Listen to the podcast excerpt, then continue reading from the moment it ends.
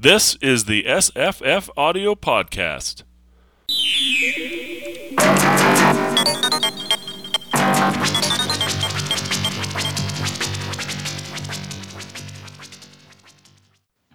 Hi, I'm Jesse. I'm Tamahome. I'm Julie from Forgotten Classics. And I'm Jenny from Reading Envy. Welcome aboard. Hello. Thanks. Good morning. So, we're going to be talking about The Mote In God's Eye by Larry Niven and Jerry Pournelle. What which do you guys I think? picked Yeah. Yeah, because picked- I have always loved the aliens in it and the uh, first contact scenarios from both sides. Yeah, I, well, I, th- I think it's uh, an excellent first contact book, um, and it's it's kind of strange that it is from both sides because mostly it's not. Mostly it's from the human side, but there's a little bit from the alien side. Yeah, I was surprised to see Yeah, that never- this time reading it through. They they uh, they go, oh, now how are they? Are they mediators? Are they, you know, which is Yeah. jumping ahead. Mm-hmm. Well, we can jump right ahead. Um, I would I would like to point out that this is the second time I, I've read this book. I, I didn't finish it the first time, but second time I read it, and I thought of a lot of a lot more um, uh, a lot of other things than I did the first time. Um, and I thought of it as a first contact story uh, the first time, and I thought, oh wow, these aliens are great as usual. Larry Niven uh, makes great aliens, um, very alien aliens. But I, I thought of a lot of other stuff that is less uh, related to that, and some of it's related to Theodore Sturgeon. Um, you guys saw he did a review of this book. Um, but did you guys know uh, about his his early story called Microcosmic God? No, Mm-mm. Yeah, I, I had the uh, Science Fiction Hall of Fame, and, and it's in there. Have you read it? It's Uh, yes.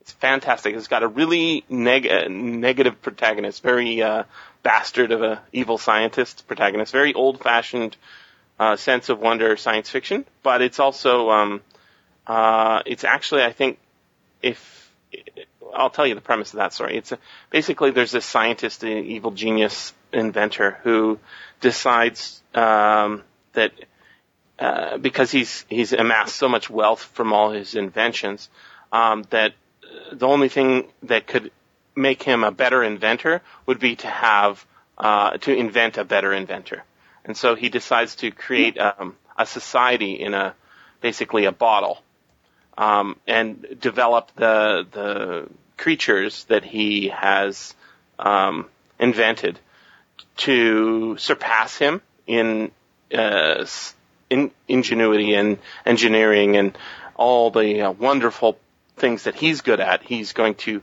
make them better than him by being a cruel a cruel god.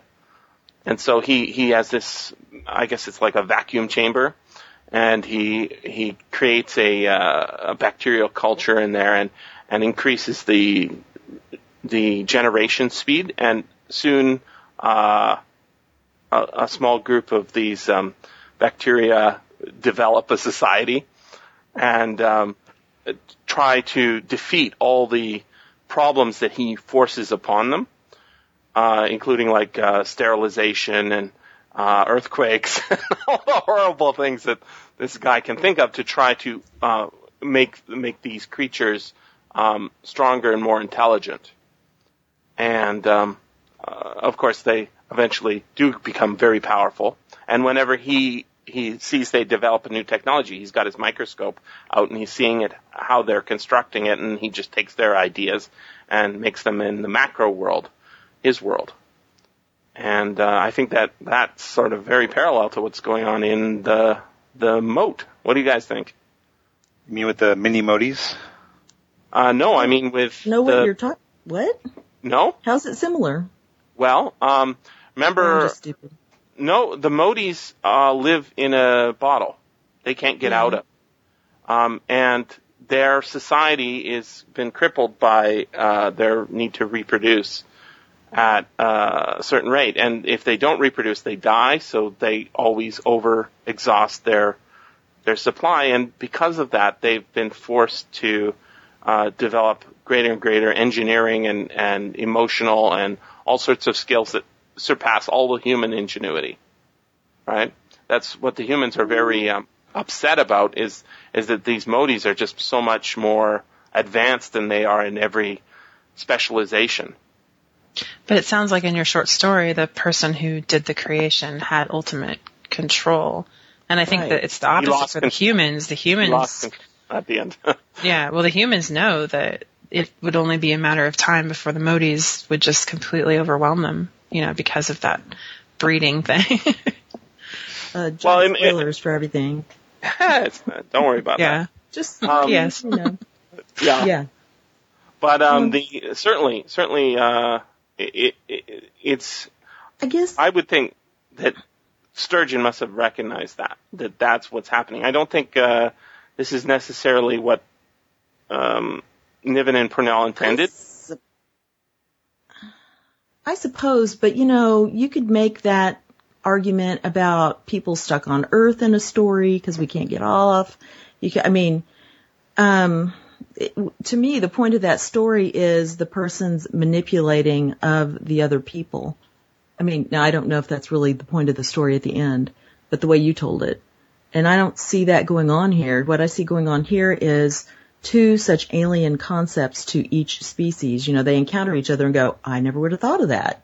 A species Yeah, like the humans didn't create the Moties. That, yeah, and they're not actually trying to control them, although I guess they could in, you know, future times.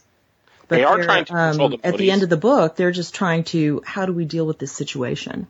Yeah, they, but they, you know, they are trying to control them. They say, you know, we're going to make you a colony, or we're going to wipe you out, or we're going to. Well, know. that's the situation of, that's what I kind of thought was interesting too, is it's not, but they're not deliberately coming to that. They're just going, wow, we always thought aliens would contact us and decide our fate. Instead, we're unwillingly put in this situation of we have control. And that's why they're putting together this team of all these very different sorts of attitudes, which was something I liked even though the characters as most people point out, are not very rounded, and that to me is a Larry Niven thing. He's he doesn't worry about that. Um, but I've you've seen got pancakes that are rounder. You're right. Was that your quote, or are you quoting? No, I saw that on. Goodreads. Uh, but the um, but you know you've got the scientific type who's like we should welcome them into the world community or the universal community. No evil could come of this. And then you've got the admiral who's like, oh, I am keeping them under my guns. They have got to fight their way out. You know, they could do anything. We don't know. And then you've got everybody in between who's just trying to get a grip on how do we figure out what information is true. Um, You should to do the me, audiobook, that's- Julie. Huh? You should do the What? audiobook. Oh. Well, Voices. That was, that was Yeah, better than the one. I heard. oh, I thought he did a pretty good job, especially with all the alien words. L.J. Ganser is a pretty good narrator. Oh, his Oh, yeah, click was his click was good. you guys should know how to say Fyunch click. Yeah, I, I know, yeah, something like that. if that's how you say it. I think that, that's how sort of how he said, yeah, Fyonchk, something like that. Do we want to tell the story or do we do we not? Ah, What sure. You want to go for it? Oh, I don't know. I I have the book jacket. I can go from there. Yeah, go for there. I mean, because basically, you've got humankind, and it's a it's weird. It's like a monarchy in space. And Yeah, or uh, imp- Empire. Yeah. Empire. Yeah. And then they they basically what happens is there's a alien ship that shows up at this one spot out of nowhere. And they're able to intercept it, but not before everyone aboard it is dead. And they never realized that I guess anything could well they didn't realize there were any aliens. And so they try to tra- trace back where they came from and the mote in God's eye is a what it was a star Uh, well, had a it's a yeah stellar phenomenon, right? Yeah, stellar phenomenon that looked like kind of with the cloud. It's kind of like the Horsehead Nebula kind of concept where Yeah. you could look at it and it would look like a hunched over man with a hood. And one day the eye lit up and they kind of go, oh, that's what happened. They were sending us this alien ship. So they kind of trace back to see who the aliens are and do first contact and, um, find out what they're like. How will they get along with them? All that kind of stuff. And when they get there, what they find out is that the aliens are alien in a way that I never would have thought of.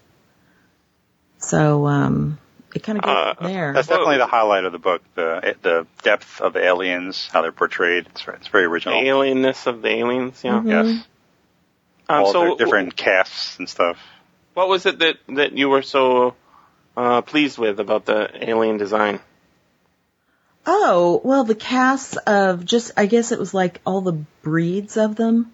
hmm You had the watchmakers and you had the farmers and the engineers and the mediators and the fact that only two of them really, at one point in the book, I marked it, I'd never noticed it before, the, the, the first person they encounter is an engineer. And they said an engineer had little of free will.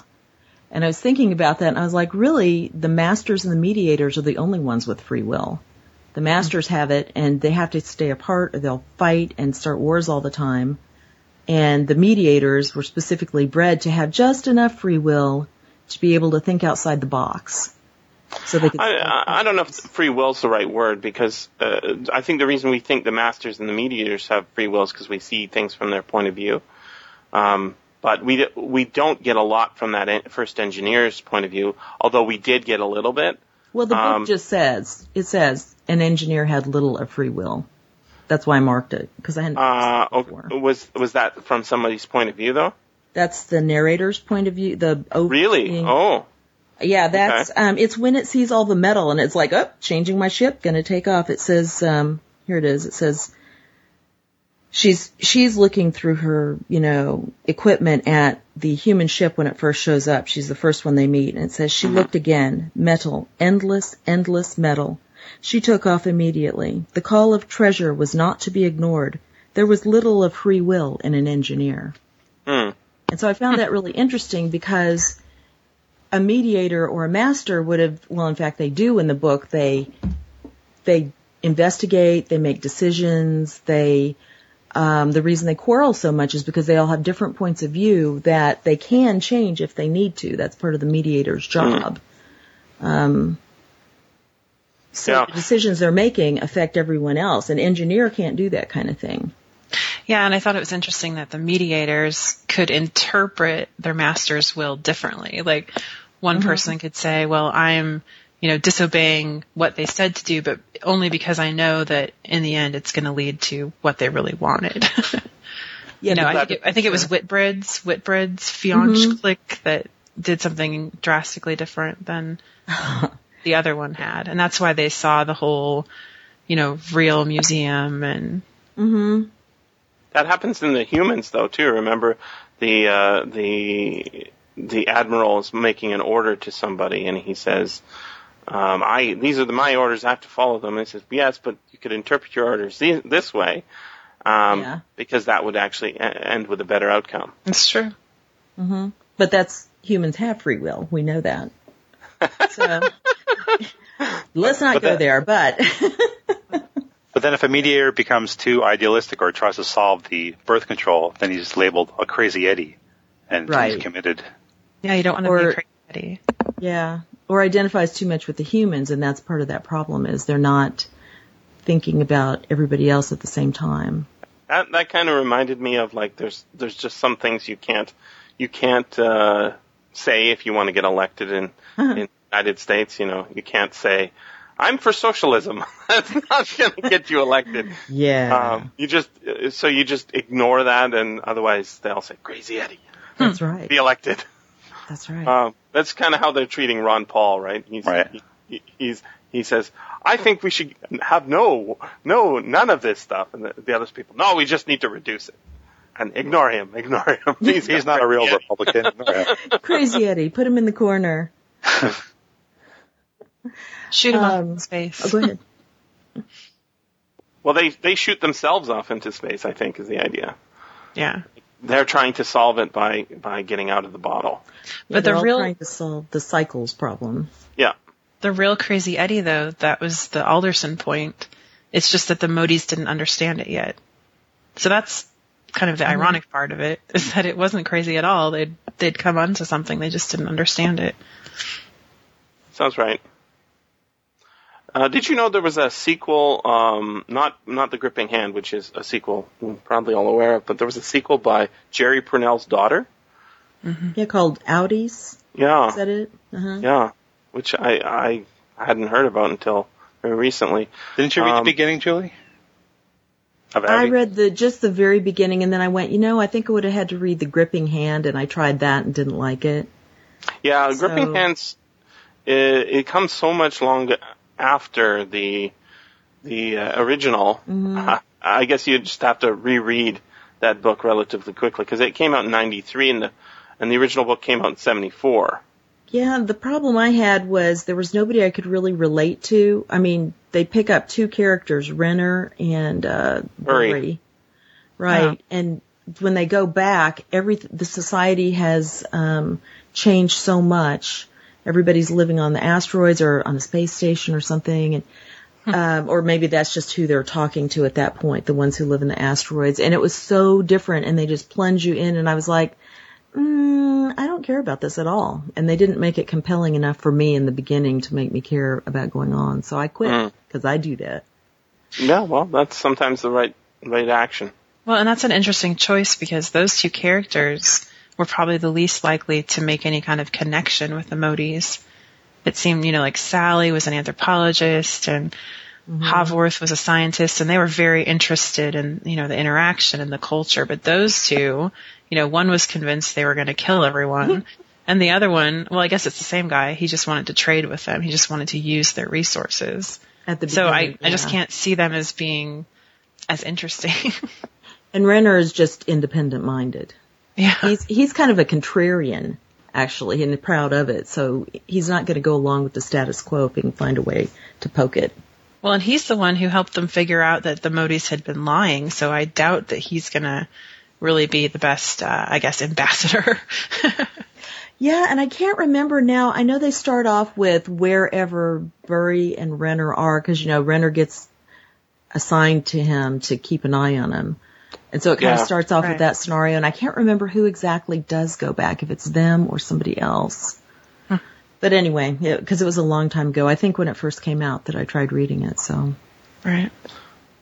I, I, I like a lot of the, the, the touches that are going on in the book. Like there is a backstory to to the human empire, and I I, I would guess that uh, this is bec- this is set in some there's something called the Codominium, Codominium series. I guess that this is a part of.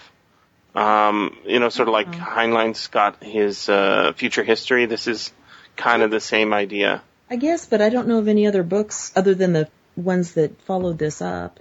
Uh, there's, Are there some? It's the Uh, second it's- author. It's the Pournelle guy. Oh, You oh, I think he's had some read short him by stories himself. by himself. Yeah. Yeah, but um, one of the one of the things that's in the the book is the, the description of the you know the imperial seal. Um, you know, it, because it's an empire, that's also kind of strange. Um, but Yeah, the humans aren't that likable. no, they're not very likable, and they, and they're also not very um, relatable to sort of, I guess, end of 21st century, uh, beginning of 21st century uh, politics. But um, they're, the symbol is a um, an American eagle holding a hammer and sickle. Right? The Okay, humans then. have gone into space, and the two great powers have merged together, and suddenly they're not just you know a democracy and Oh, a yeah. communist system. Now they're an imperial system. right. Uh, Well, because it was written in 74, right? So that would work for that. Because exactly. it's like the Firefly thing where it's China and America. it's extrapolation that exactly, Yeah. exactly, and Yeah. Um, and we also know that this is the second empire for the humans. Right. So everything else has collapsed Yeah, at that least makes one sense. time. It makes sense. So maybe the first time it wasn't uh, uh, empire in the uh, old-fashioned uh, there's an emperor sense, but rather in the modern uh, United States of America has 182 uh, countries in which it has soldiers, right? That kind of empire. But um, one of the one of the other things that is, is sort of key to that is the the two spaceships that are sent, right? Yeah. One is called MacArthur, and the other is called Lenin, Yeah. right? They kind of made a joke about that too. Like Oh, did you? it's been so long that they've forgotten, you know, who these people were and what they stood for. They're just these names you just throw out there. Yeah, they sort of they're all they all lived at the same time, and they all they all uh, are just great heroes from the past. Yeah, only the linguist who's the priest in the book, um, what's it, Hardy?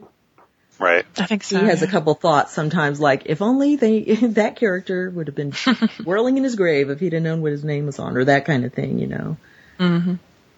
And um, I think one of the the better characters is a oh, is the admiral. I think he's um, he's extremely sort of peripheral to the main action of the story, but he's sort of central to um, what what goes on. And uh, when the when the tension starts ratcheting up, when the ship becomes filled with Moties, um, I guess the MacArthur com- becomes filled with Moties. He's he's sort of a um, uh, his his backstory and all that really, I think helps helps uh, say, oh my, what this what's this guy going to do? Is he going to blow up the MacArthur? Is he going to is he going to sacrifice all those people? Like Yeah, he already you did with he some other planet. Exactly. That that's the you know, he's done it before. Nothing to stop him now. Well, and that was some of the stuff I liked at the very end where it would tell a lot more about the master and the mediators conversations with each other about, and the master would say, okay, we've learned this, we've learned this, consider this, consider that, and everybody just kind of freeze and go, oh no. And one of them was about the, you know, I watched a show about the master or the admiral and, uh, you know, that he sacrificed an entire world to keep peace. Yeah, that that's the one of the Moties uh, talking about the show. Says we don't want to deal with this guy. He's Yeah. not good for us. Yeah, that's when they started saying things like, I fear for my sisters back home. Yeah. So, well, and I thought that was kind of interesting that, um, speaking of clues to revealing the Motie's true nature, that, that I didn't even think about it when they're, the ship comes out to greet them and people are going in and being, learning the language and everything. And they would kind of mention, oh, and there was a youngster and he was kind of cute. And it wasn't until they're thinking about the big picture later, they're like, who would bring kids with them out to this situation? And the hmm. people themselves just accepted it. They didn't think about it until much later and went, wait a minute, that's not right. Um, there were all those little clues, and I guess because the first time I read it was right after it came out, and I just went along happily reading the book, not really analyzing it. Did that? Did Well- anybody else pick up on all those clues early and figure all? Well, and I think a lot of the clues were hidden from us because we didn't find out how many things had been going on on the ship as far as things being repaired until the Oh, yeah. captain started going around and asking questions and they're like, "Oh, well we thought it was brownies and we just left them popcorn and they would fix our stuff." Yeah. But I, I think they weren't talking about it either for the most part. So I'm not sure Yeah. those were always So there. much later, Right. when the the middies crash on the planet, that we're told what's really going on. So Right. we have the clues when they do. it's kind of uh, I'm kind of ambivalent about the way the way it was told. I, I would kind of prefer um, more from the aliens' point of view or less from the aliens' point of view because the the little that we get is very tantalizing. Mm-hmm. Um, but it, I think it also undercuts the sort of the mystery element. So we are, we learn stuff in those um, those exchanges that the humans don't learn, and that makes it sort of like if it is a mystery novel, like basically, I think that's one of the reasons why people like first contact stories is they are mysteries, right? So There's this mystery out there, and how, how do we interpret it? What's the right goal, and how do we deal with it? Versus, um, you know, if you if you see it all from the alien perspective, then um, the the mystery is is how's it going to be resolved? Uh, the way it's done here is we get a lot of the information that the humans don't have earlier than they do, and it, I think it hurts the novel a little bit. I mean, it's a pretty damn good novel, anyways, but I don't know. I don't know if they could have done something different there. Well, it's like after the middies crash and they learn everything that goes on, which I have to say I approved of. I mean, I didn't want them to die, but I approved that they sacrificed them because it had to happen for the story. But um, after that is when the mystery is over for us. but then what you're looking at is it turns into more of a, I don't know what the right, it's not really a thriller, but basically what you're doing is going, are they going to figure it out in time? Yeah. So it's like, but, but I th- thought up to It's that like a point, diplomatic thriller. yeah, I guess, because up to that point, I didn't feel like I was getting so many clues that I knew exactly what was going on. They had to tell me when they told the middies. And then I was like, ah, are they going to figure it out? Oh no, because you're seeing both sides more. And so I see what you're saying. It's not a straight mystery, but I didn't mind because at that point my attention was turned to the suspense of, yeah, like the, it's almost like an espionage story. Are they The going to get caught? The thing about that is that was kind of, I don't know, questionable to me is I started out in graduate school in folklore, you know, Oh. which is a branch of anthropology. Way ahead of and you, well, you learn so much about, you know, the techniques of doing field work and, um, how not to make assumptions and how long it takes to really get the insider perspective. And however many weeks they had with that first set of Moties was clearly not going to be enough for that. But at the same time, Sally was making these assumptions that everything she ever heard was exactly how she understood it the first time, and she never questioned herself. Um, so that kind of led to a lot of those problems. I mean, was- questioning herself would be like questioning herself because her her fianc or however you say it um, was was basically mirroring everything she she did. Right? They didn't have the same information, but her feelings were mirrored, and so because she thinks um, I'm an honest person and I'm delivering um, goodwill, and she gets that back, that that's that's all there is. yeah, right? pretty significant mistake though. it is yeah. deadly mistake. If, Yeah. uh, Well, and what's interesting though is the only one who didn't seem to really take that at face value was uh, David Hardy, the priest. And am I making that up when he was kind of like, um, I've heard a lot of people lie uh, as a priest. Um, and maybe I'm making that up. And No, no, he did. He said that, like in confession, people lie. so all he the was time. always kind of gauging them more than you know the ones who were disposed to be friendly toward them. right. which which was uh, you know right. Sally, of course, I never thought of Sally as a great anthropologist. I know she thought of herself that way. Well, I don't But think she she'd ever a- had any actual experience, Right. right? She she'd never been given that opportunity, and this was her big opportunity. But it's a pretty big opportunity to, to talk to aliens as their first contact if you've never even done any type of work like that before. Well, yeah, Well, and mm. Horvath or whatever his name is, um, Yeah. he he was like the least scientific scientist I've ever seen, but he was really. He was, he had really kind of, I think, lost that because he'd had to get so good at working diplomacy in order to get funding and blah, blah, blah. So, yeah. He was jaded. yeah. Yeah. Sally was just a spoiler girl. Yeah, he wanted rich to girl. make his name. I'm sorry, go ahead. Sally was just a spoiled rich girl. she was. That was the only mm-hmm. reason they had to take her with them. They couldn't say no.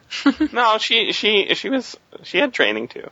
Mm. I mean, uh, it, Right. it doesn't it doesn't uh, over it doesn't overabund uh, overabundant itself in the in the the story, but um, I, I I think you know when whenever you're looking at a Heinlein uh, not Heinlein um, Niven book and I guess a Pournelle book as well, the same. the characters are really just uh, Heinlein, uh, sorry, Niven and Pournelle arguing with each other, right? And and so they're they're not super well developed. I mean, even the the romance that's in in the in the story is pretty perfunctory. Yeah, It's, it's, it's, classic like 1950s science fiction style.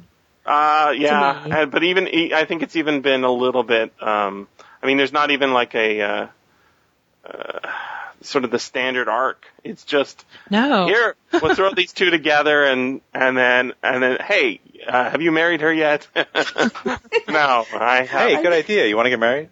Yeah, their courtship was he rescues her. And you know, she's oh that good looking guy who rescued me and she's oh that beautiful girl with the dead eyes at the time, you know, and that's it.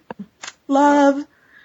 Yeah, they but Niven and Pournelle aren't really known for their I don't no, I've never read Jerry I agree. Pournelle on his own, so I don't know. But I, um, well, together they're certainly not known for yeah. their their depth of characterization, No. but I don't got go the there ideas for that more. exactly.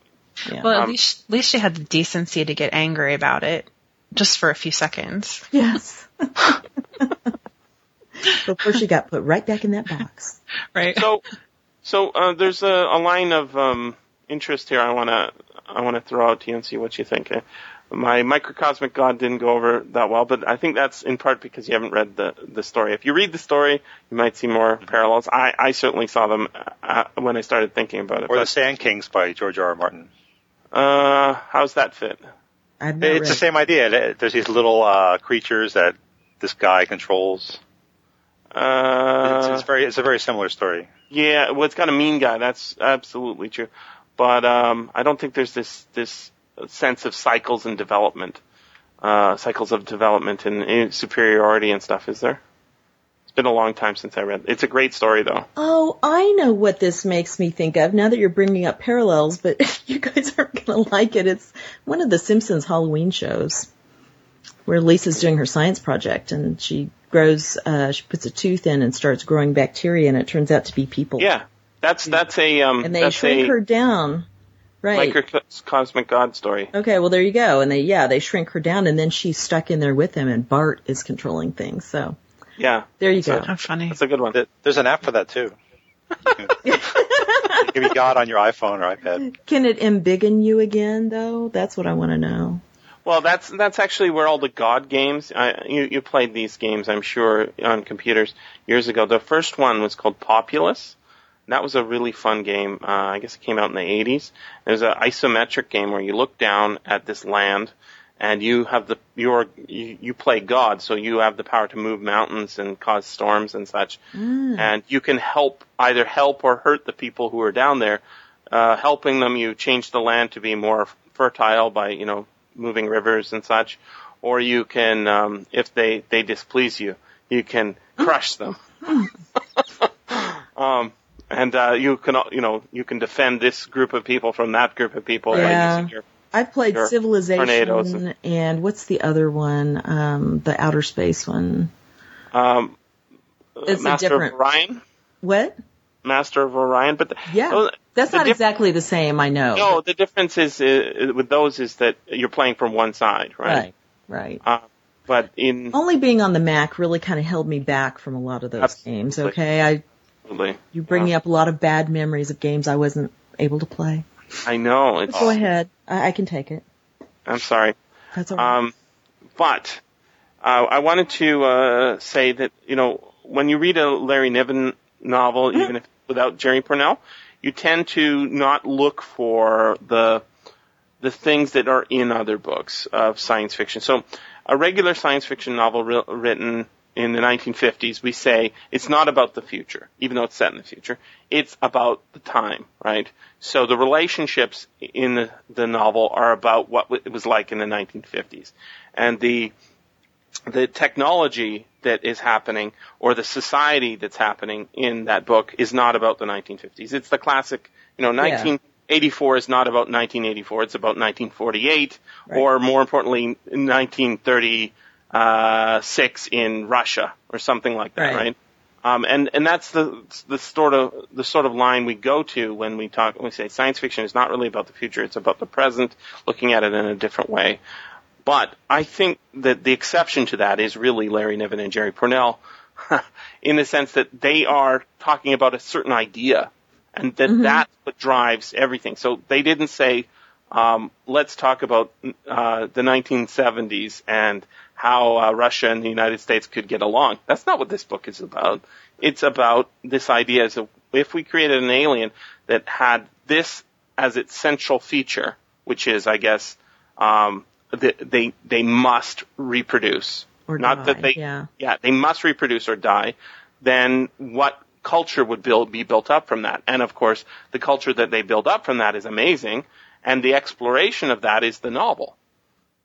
Yeah, and then what happens if it comes up against what are the conflicts that they come up against in meeting people? Exactly. Because they have to reach that compromise somehow that both species have to be allowed to live, but how do they do that in balance so it doesn't destroy each one? And that's the problem that the end of the book is trying to deal with.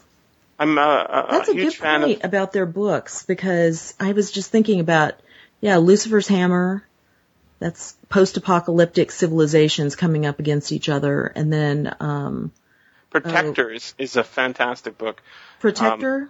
Yeah, Protector, and That's that- Larry yeah. Niven by himself. That's that's Larry Oh, Niven by himself, and that's haven't that's that. a it's a it's a alien that um see Don't tell me too happened- much now. What happens was I'm okay, going to read it. humans uh, are actually aliens, uh, but there's something wrong with them, something wrong with humans, and uh, the alien mother species is coming to Earth to Hmm. help us out because Oh, we're we're sort of we're we're we're kind of infantilized. And and so all the exploration that happens there is very much you know like you see it from the aliens point of view and the alien says this is what I'm focused on and this is our these are the restrictions I have. And then wow you say wow the great story right? Hmm fantastic. Wow. and and because it's that exploration of that idea you get a lot of um get a lot of uh, value that you can't get in just looking at you know uh, relations between men and women in the 1950s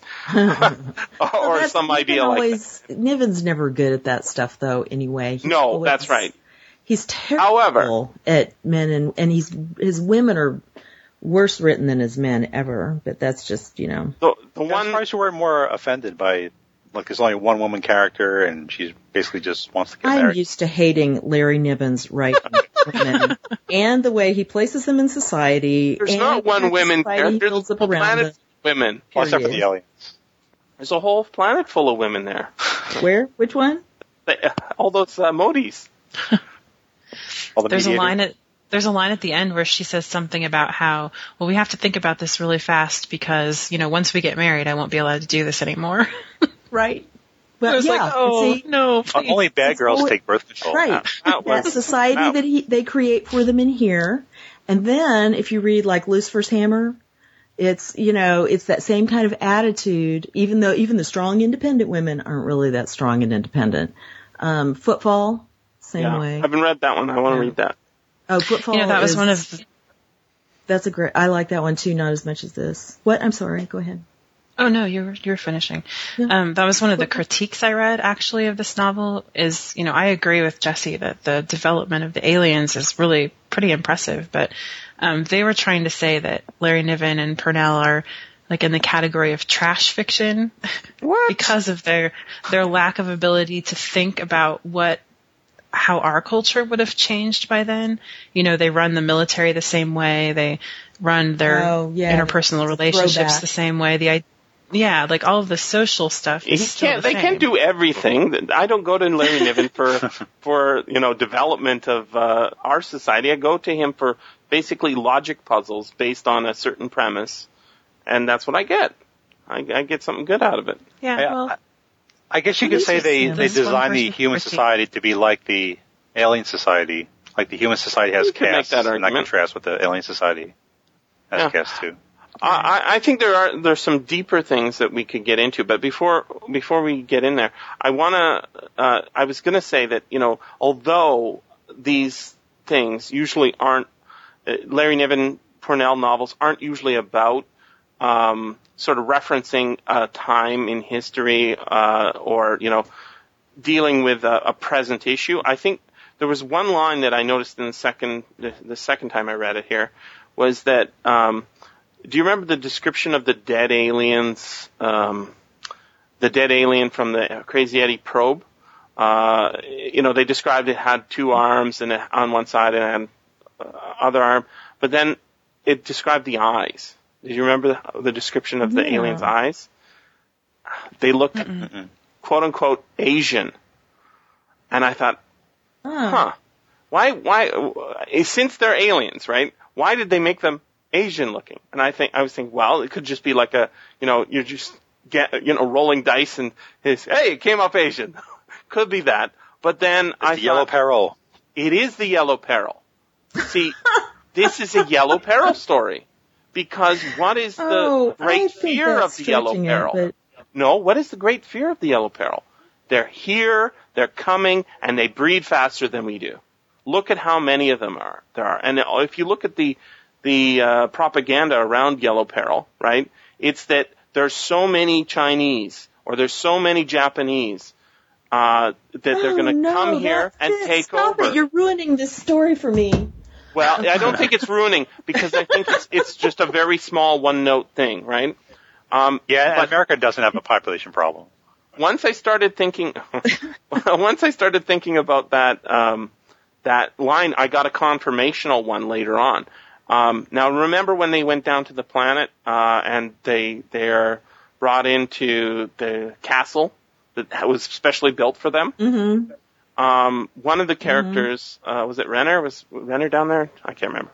One of the characters who was down there But he he said um, he said uh, look they've reproduced everything from the videos that we we had shown them the travel logs including the detail of the copyright on this product right they replicated the things that they could see perfectly and I remember if uh, if I think it's in um, Philip K. Dick's uh, The Man in the High Castle, there's a, a, ca- a throw-off line about what had happened prior to World War uh, One in in Japan when there was contact between the Europeans and the the Japanese, you know, gunboat diplomacy.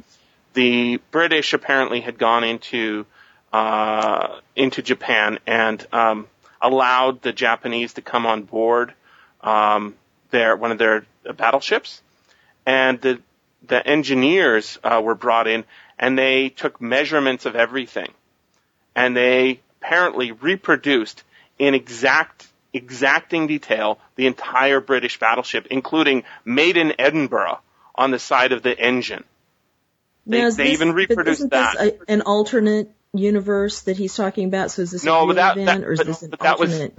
He was talking about history at the time, right? So Okay, I, w- I just I knew it was a different thing. Uh, Rose just read I- it and told me all about it, so I don't have to read it. it's a it- Right? you should read it. It's an excellent book. Excellent book.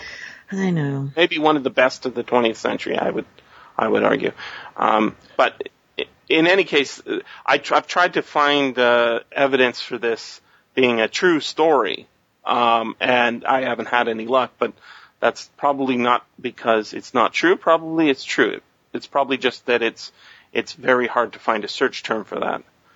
Um, In I any think case, China has fake uh, Apple stores these days and all kinds of fake products. Yeah, they do. I read a whole story about it. Sure.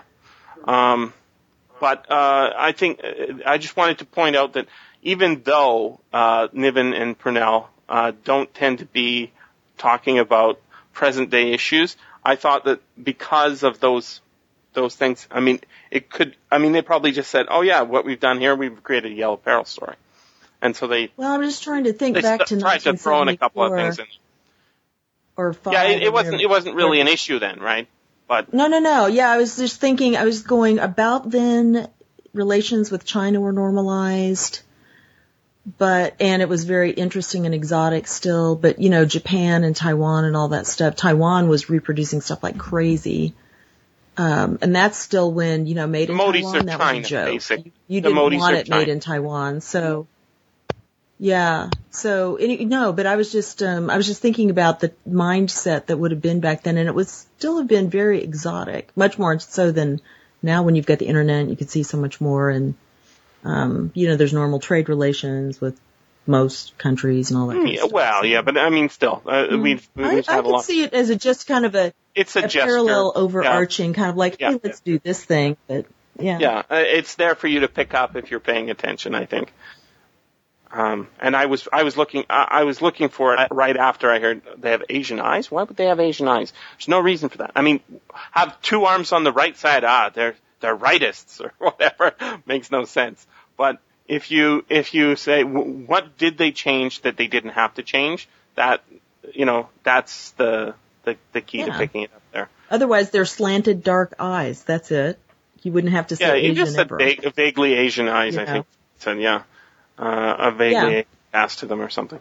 Um, and we never really hear about them again, uh, other than that. But, um, I think uh, that, those are, those are the, uh, the parallels to other science fiction or tropes out there that I saw. But, um, one of the questions I was asking myself near the end was, uh, you know, the humans are saying, we have to contain uh, the Moties and if we don't, they'll take over the empire and we'll we'll we'll lose.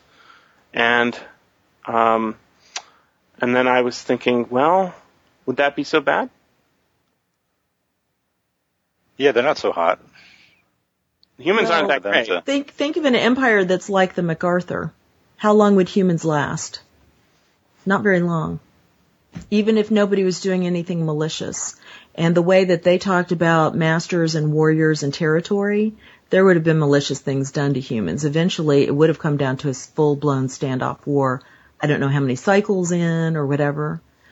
And as they pointed out, you know, if knowing that that's out there, even if everybody goes into it with the best will in the world, since none of the masters can really be trusted, when somebody makes that break, then when the cycles are down, the people are going to go, okay, we're going to take care of this problem now. I, I, I can't see it. Yeah, it would have been bad if you want humans to be alive, and I, I personally, you know, you're supposed to be rooting for them. We're Uh, well, but see, that's the line, right? You're supposed to be rooting for them, but um, I think that if you follow that logic, right, um, then then you have to accept what I believe was it the admiral who said um, they're not evil; they're just our enemies. They're not evil; they're just our enemies. Well, what exactly makes someone your enemy, other than that they disagree with you on a certain point, and that you are willing, so willing to do something to kill them to get over, you know, to to to defeat them on their point, right? And if their point is is we're going to kill you, then that makes you an enemy, I suppose. But if their point is, like- is we want to have a life too, then I say Well, at that point, it's like the Cold War.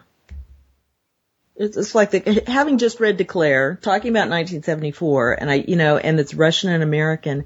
At that point, at the end, it becomes like the Cold War because whether or not you agreed with communism, if you say you didn't think communism was a bad thing, but you could go, they're definitely our enemy. They have declared they're out to get us. They want the whole world to be communist. That means what we like, which is just our choice, is not a good thing to them. We have to have this detente.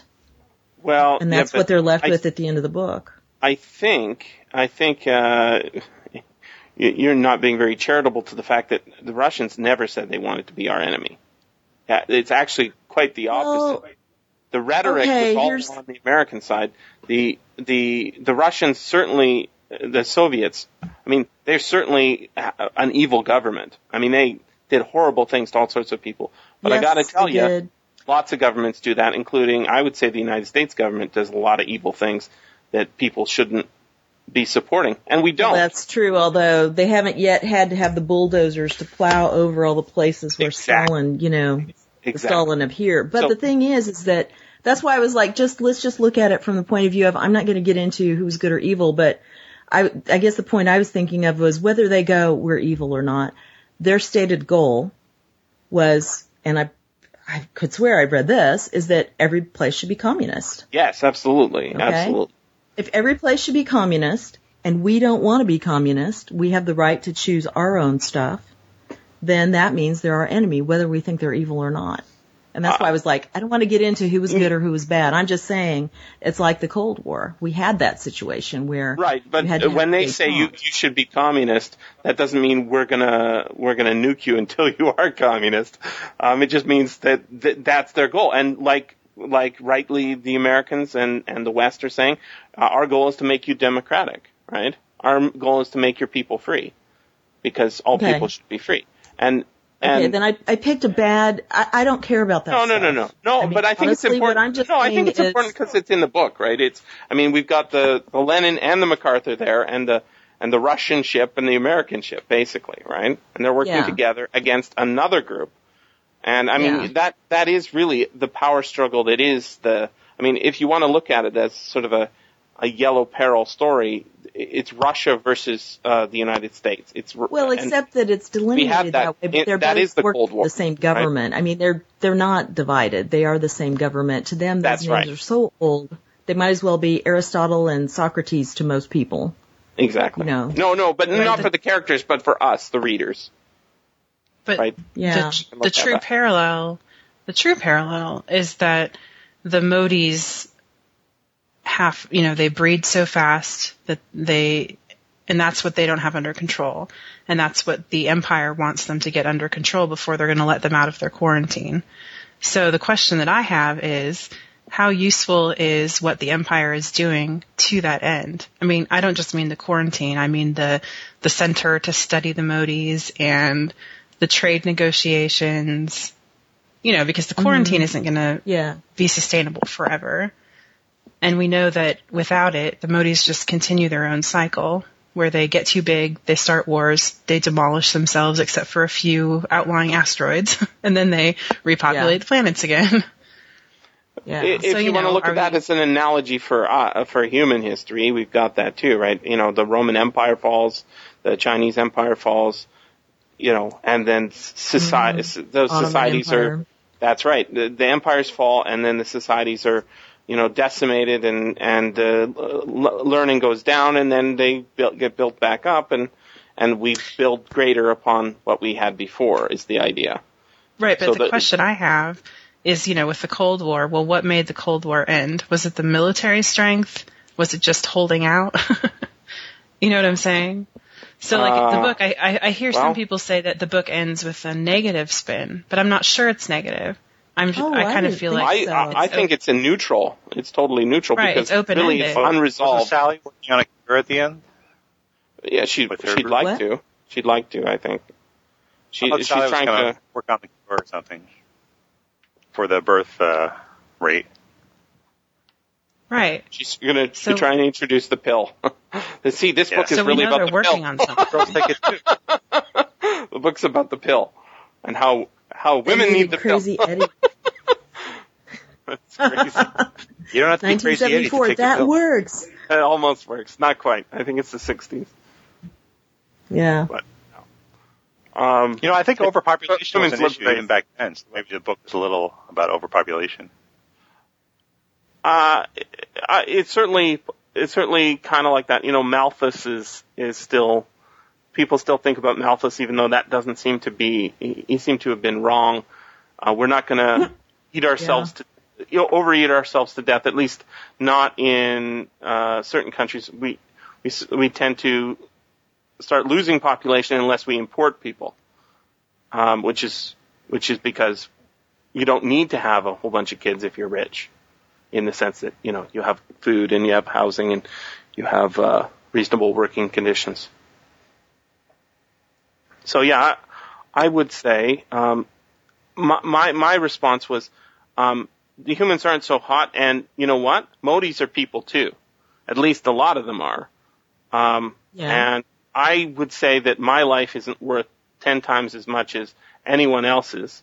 So if if I was in uh, the admiral's position, I would say, yeah, it's really horrible that these these poor Moties are in this situation. Uh, my allegiance is to the empire, um, but they're still people, and so there is that tension. They want to bring them into the empire, even though they know it might be a problem. But there's also the faction that says, let's just wipe them out, and I think I read, was it on the Wikipedia entry? It said something like, um, "This is about having a situ, setting up a situation so that uh, two cultures can can clash without them have having ideological reasons, but just sort of natural reasons. We can't share the same space. It's either us or you." And I don't know if yeah, and it's how how do they learn to coexist because and they don't answer that. They don't have an answer for it, but what they do is they don't give up trying. They keep trying. Sally's got her institute. Um, you know, Charlie went crazy Eddie because he's like, okay, I think let's work on it. You know, um, Yeah, why is it so and I think impossible for them to solve their, their problem? answer. Huh? Why What? can't they just uh, make condoms or something? why is that so hard? if they don't get pregnant, they die. So the condoms, all true that too, yeah. so, but but you have to remember, you have to remember one thing, right? This is not a real They have to problem. do hormone The- therapy or something. Right. but but the problem was created by the authors, right? And so Yeah. the the reason they did that was because what would we do if if we were confronted by such a situation? Um, I think their answer is the best we can. right? the best Right. we can. With which goodwill might- toward all. would try, well, would that's- to be reasonable. Yeah, I, I, I mean, I would, I, I would think Larry Niven and Jerry Pournelle would be uh, uh, good representatives at the UN. They're not.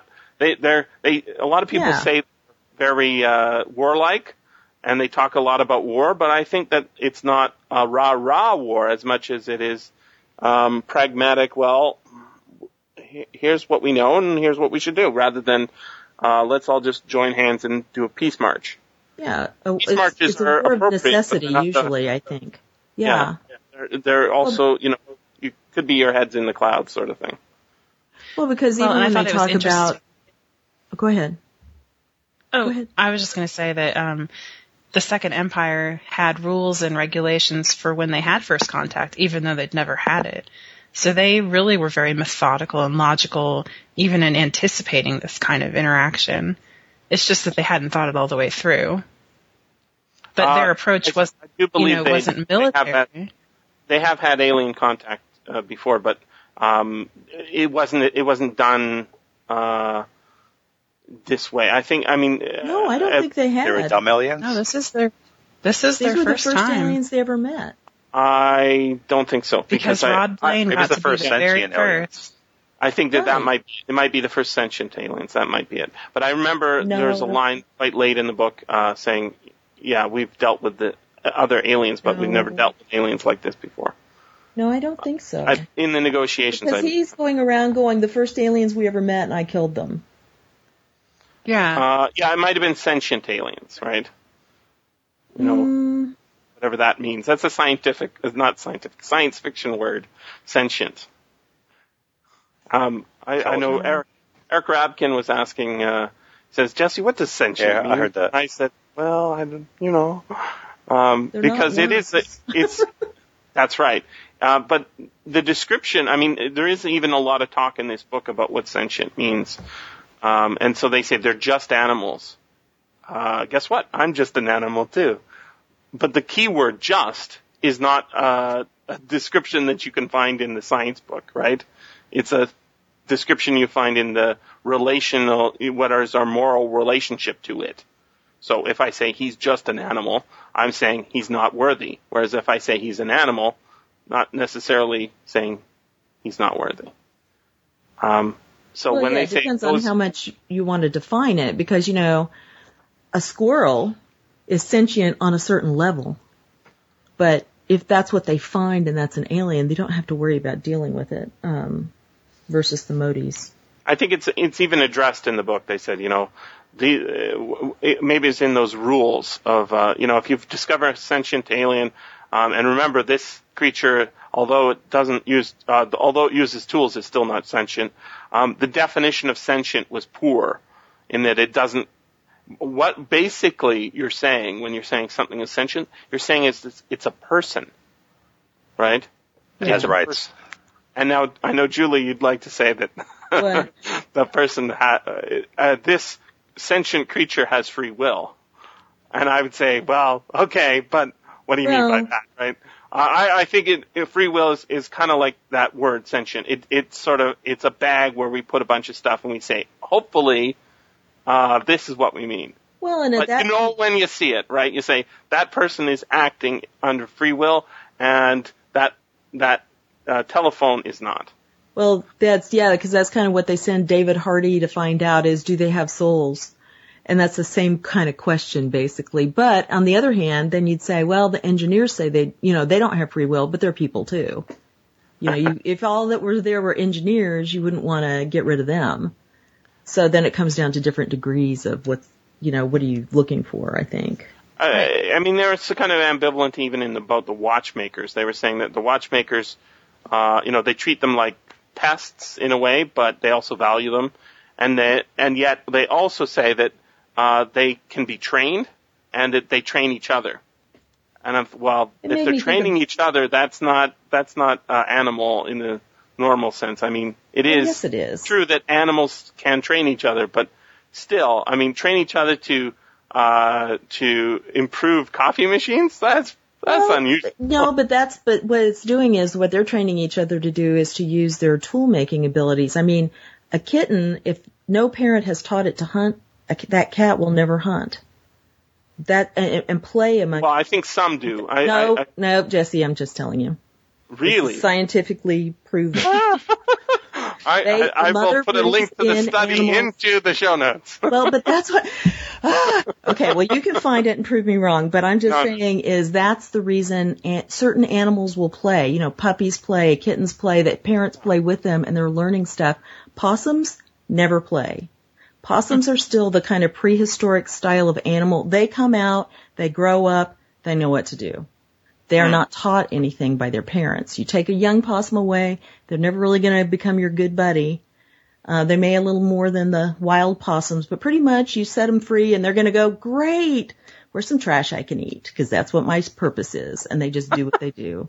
I'm just telling you, They don't have a deep psychology, is what you're saying. don't make me pull Are they are they sentient? learned daughter in here.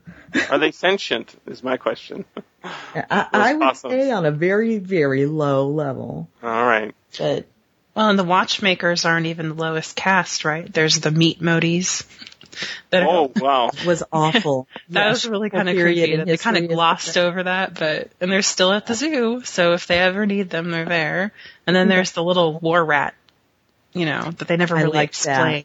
Explain. But uh, but wouldn't wouldn't this in in a sense be like uh you know the Motie's coming to Earth and they saying what's that over there and you say that's a cow and they say aha and what part of your species did it branch off from and you go, oh that was a long time ago. I mean Yeah, but they don't Just- say that. This one's got, you know, they know it's all because they, it says at some point all the other species have been wiped out except them. Right. There's, Well, there's- by they the had done that asteroid themselves. force, right? That all you that's left is what comes directly from them and what they've saved. okay. But even so, I mean we we have uh you know ancestors with all of those vertebrates and all of those uh Jesse, no I I I think I think that I mean, I know what you're saying. Back to when it crawls out onto the land from the water, but uh, they're talking about something that's close. Some people eat monkeys, right? I don't eat monkeys. I haven't eaten a monkey, but um, they're.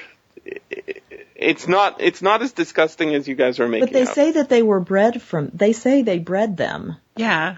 They say that in the book. we breed animals all the time. No, Not with ourselves. They're talking about Uh, from their own. not usually with ourselves, They that's true. developed them. They say all those castes were all developed deliberately once you got past the first, you know, radiation asymmetrical, and they thought it probably was an engineer. They're I would say. I would say that we've had our own such things. You know, there's the the the die-offs, massive die-offs in in history, and you know, No. humans have been humans have been breeding animals since before that's we've had. different. No, but we're not. They we're don't. Why is it different? Home as we do. The All right. distinction is- They do. They do share some of our genome. Reread the book. I think it Read the to. evidence Again? and Again? gavel. I, I'm going to be a vegan after this show. Got it. Jesse has ruined hamburgers for us all forever. Yes. I can't, I can't eat my Right, brother. right? I Human. didn't even bring that up. My green. No. All right. It's people. Well, and I think it's I think it's confusing because through the first two thirds of the book, we think that these people, the castes, have evolved over time, but then we discover that's not true. It's because of the nuclear war that they had that created all these mutations. So, you know, it's not like these have just, you know, generally come out of a long period of biological, you know. Yeah. So then you Killer have War kind is Listen a to the continuation lady. of evolution by other means. Killer War is a continuation And of you say you're not stubborn. I, I, I'm, I, am just writing this one down where in that you, you put a, a big cleavage. You put a big cleavage. I see a continuum. No, no. Well, I know that's what you're seeing. Take the but blinders off. I don't think that's what they said. read the evidence. Ah, I, I, blinders. I'm looking at the big picture. No, we're actually reading what the authors told us. I'm sorry. I Yeah, know but you're the, putting it in your the head. authors are uh, just because they tell you something doesn't mean uh, they are. They, that's what they mean, right? That oftentimes that you know you see something on the page No, and you no, say, no, no, no. That's like when you were arguing with me over the the engineer having You know, no if- free will. if the meat Moties hadn't Yeah. been a shameful period in their past, they would have been out in the farms where the farmers Right. were, but they aren't. They're hidden in the little zoo that, you know, is just a representative period of their history that they don't want to talk about. So, Right, because they might be needed again. Because yeah. it's a form of them. I, I hear you. in the next cycle. I don't. Uh, no, I, I, I that's get it. I just right. it doesn't offend me as much as it offended the Moties. well, I'm going to be sure I'm not around if society goes down in your neighborhood. I'm going to stay way far away. Oh. I mean, it's it's not my. hide your kids. I'm not. I'm not a big fan of the long pig. Tastes like chicken. Tastes like tastes like uh, pork. Oh, gosh. Okay. Oh, so I've been told. Is that the end? Uh, Yeah, maybe. Tastes like chicken. That's how we ended. uh, that's that. Wow, that's that's a sad ending, isn't it? Tastes like chicken. Done. Society over. I'm depressed. I know. Oh, good. The goal was to depress everybody. Success. Well, was, was anybody getting re- restless like halfway through the book? Like I, I kind of wanted the aliens to start shooting lasers and stuff, but uh, I remember you kinda- saying that. Well, I like it kept seemed like there thinking, was conflict. yeah, I kept thinking they were going to be more vindictive than they were. Like Right. even at the very end, there's this period where I think Ivan says, "Well, thank you for letting me finally speak to the Emperor." And Sally and Rod look at each other like, "Why does it matter?" And I thought, "Oh, because he's going to imitate his voice, and they're going to cause chaos in space or mm. something." But that didn't happen. I really expected it to happen. Maybe in the sequel. Yeah, well, because they they had that idea going on, but then they never really did anything with it. Mm, maybe that's the thing that Sturgeon says is missing. Yeah, the Fyunch clicks have this ability not just to mirror emotion and feeling, but their voices and their accents, and I mean that's really useful in war. Yeah, they were afraid the aliens would be too convincing, and it would manipulate humans with their imitation. yeah. So I expected them to do something with that, and they never really did.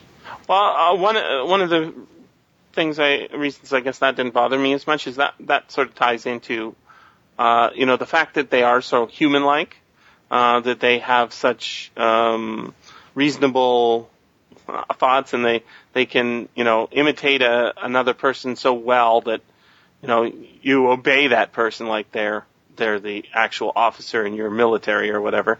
Um, the I think that that that is showing us that um, they are people, right? They are they are people so much that they're exactly like us. They are us, in fact. At least one branch Plus, of them is like us. They love hot chocolate. Uh, you hate coffee and they they love uh, hot chocolate. Yeah. Oil. With a touch of oil to make it taste like the home Like home, or yeah. whatever. Oh, that carbon monoxide. Oh, it sounds so great. Excellent.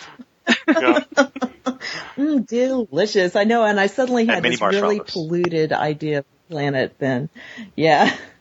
Well, you know, ozone. Um, ozone smells also- good, and that's that's really a uh, byproduct of a lot of negative stuff. So we kind of got it. well, or pine trees, depending on where you live.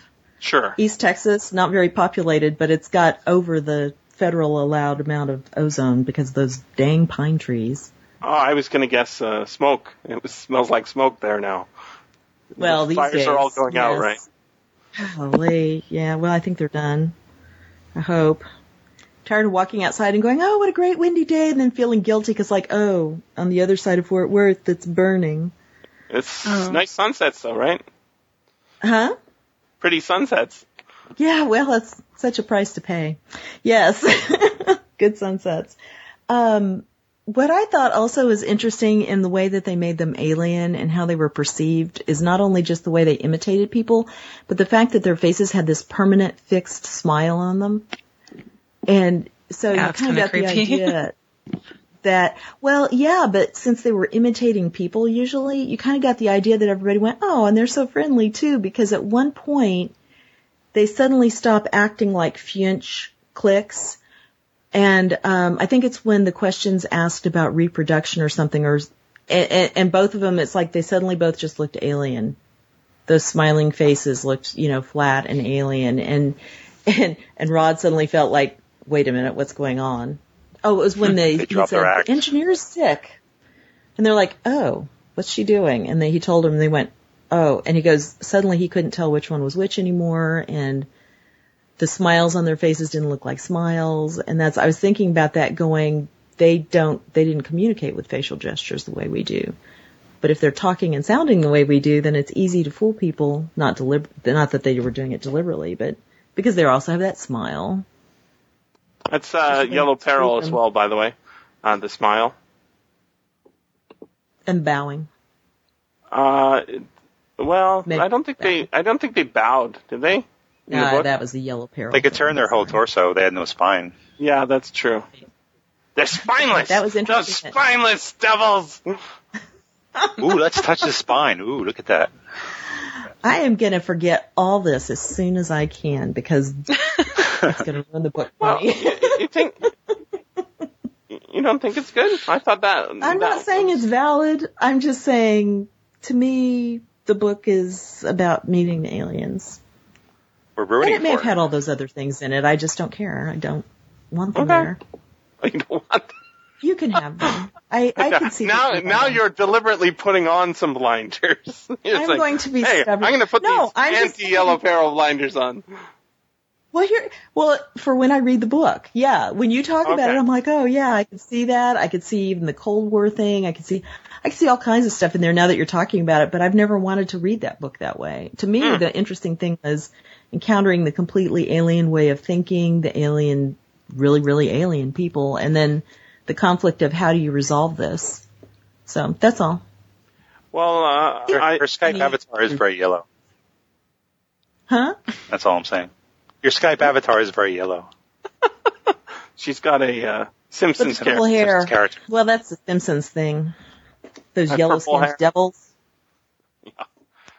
Um, uh, I think it's it was uh, uh, John W. Campbell who said, uh, "Give me an alien that uh, thinks as well as a man, but not like a man."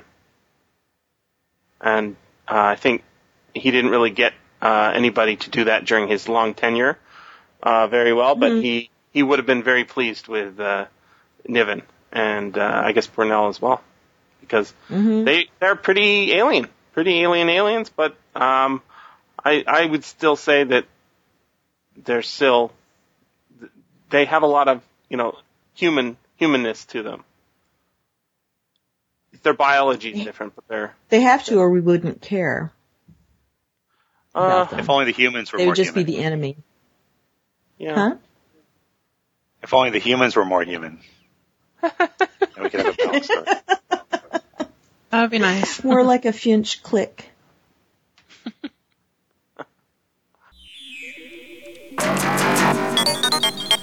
This has been the SFF Audio Podcast. Please join us at www.sffaudio.com.